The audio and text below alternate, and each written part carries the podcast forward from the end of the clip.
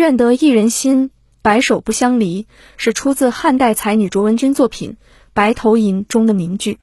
卓文君，原名文后，西汉临邛人，原籍邯郸冶铁家卓氏，汉代才女，中国古代四大才女之一，蜀中四大才女之一。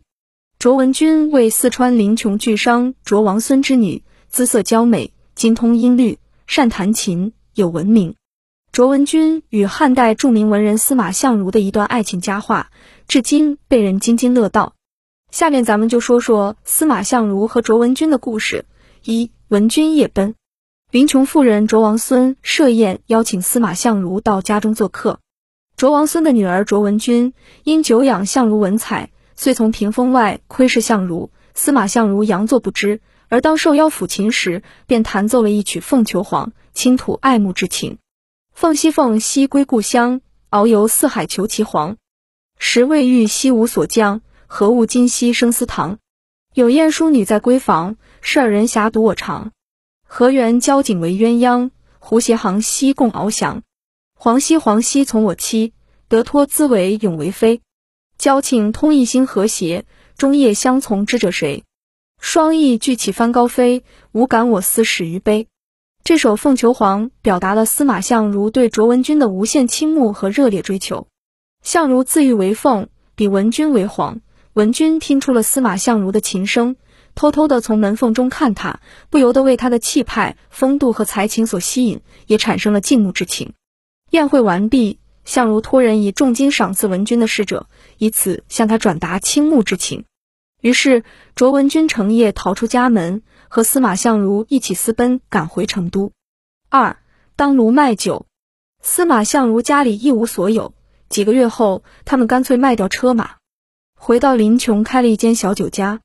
卓文君当卢卖酒，掌管店务；司马相如系着围裙，夹杂在伙计们中间洗涤杯盘瓦器。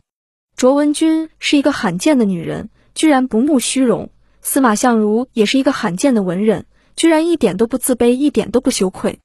这对才子佳人开的小酒店远近闻名，门庭若市。卓王孙闻讯后深以为耻，觉得没脸见人，就整天大门不出。他的弟兄和长辈都劝他说：“你只有一子二女，又并不缺少钱财。如今文君已经委身于司马相如，司马相如一时不愿到外面去求官。虽然家境清寒，但毕竟是个人才，文君的终身总算有了依托，而且。”他还是我们先令的贵客，你怎么可以叫他如此难堪呢？卓王孙无可奈何，只得分给文君奴仆百人，铜钱百万，又把他出嫁时候的一批财物一并送去。于是卓文君和司马相如双双回到成都，购买田地住宅，过上了富足的生活。后来司马相如所写《子虚赋》得到汉武帝赏识，被封为郎。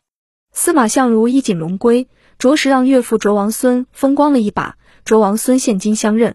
三卓文君与怨郎诗。司马相如去长安前，对妻子卓文君立誓说：“不高车驷马，不负此过。”卓文君听了颇为担忧。他知道司马相如年轻气盛，才智超人，一旦功名在身，难保不迷恋长安繁华的世界，到那时夫妻之分难以持久。自古至今，大多数男人总是令人失望。司马相如自然也不例外。当他在事业上略显锋芒，终于被举荐做官后，久居京城，赏尽风尘美女，加上官场得意，竟然产生了弃妻之意。曾经患难与共、情深意笃的日子，此刻早已忘却，哪里还记得千里之外还有一位日夜被思丈夫的妻子？文君独守空房，日复一日，年复一年的过着寂寞的生活。终于某日。司马相如给妻子送出了一封十三字的信，一二三四五六七八九十百千万。聪明的卓文君读后泪流满面，一行数字中唯独少了一个义字，无意岂不是表示夫君对自己无意的暗示？他心凉如水，怀着十分悲痛的心情回了一封愿郎诗。一别之后，二地相悬，虽说是三四月，谁又知五六年？七弦琴无心弹。八行书无可传，九连环从中折断，十里长亭望眼欲穿。百思想，千系念，万般无奈把郎怨。万语千言说不完，百无聊赖时已阑。重九登高看孤雁，八月中秋月圆人不圆。七月半，秉烛烧香问苍天。六月伏天，人人摇上我心寒。五月榴花红似火，偏遇阵阵冷雨浇花端。四月枇杷黄，我欲对镜心意乱。三月桃花飘零随水转，二月风筝线儿断。一郎呀郎，巴不得下一世你为女来我做男。司马相如看完妻子的信，不禁惊叹妻子之才华横溢。遥想昔日夫妻恩爱之情，羞愧万分。终于用高车驷马把妻子卓文君接到长安。这首诗也变成了卓文君一生的代表作数字诗。细细品读，其爱恨交织之情跃然纸上。四《白头吟》和诀别书。汉武帝时，司马相如在长安以一篇《上林赋》得宠，封郎官，一时春风得意，意欲纳茂陵女为妾。卓文君无法忍受，写下了后来流传于世的《白头吟》和诀别书。《白头吟》：皑如山上雪，皎若云间月。闻君有两意，故来相决绝。今日斗酒会，明旦沟水头，谢蝶玉钩上，沟水东西流。凄凄复凄凄，嫁娶不须提。愿得一心人，白首不相离。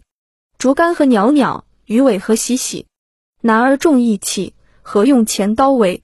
诀别书：春花尽芳，五色灵素，琴上再遇，而心生待故。井水有渊，汉宫有水，比物而新。皆是知人兮，貌于淫而不悟。朱弦断，明镜缺，朝露晞，方时歇。白头吟，伤离别，努力加餐勿念妾。井水汤汤，与君长绝。司马相如看了大为感动，终于打消了纳妾的念头，并给文君回信：送之嘉银，而回与故部。当不令负丹青，感白头也。此后不久，相如回归故里，两人安居灵泉。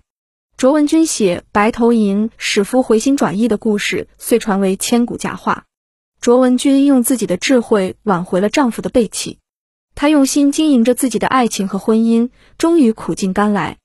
他们之间最终没有背弃最初的爱恋和最后的坚守，这也使得他们的故事千回百转，成为世俗之上的爱情佳话。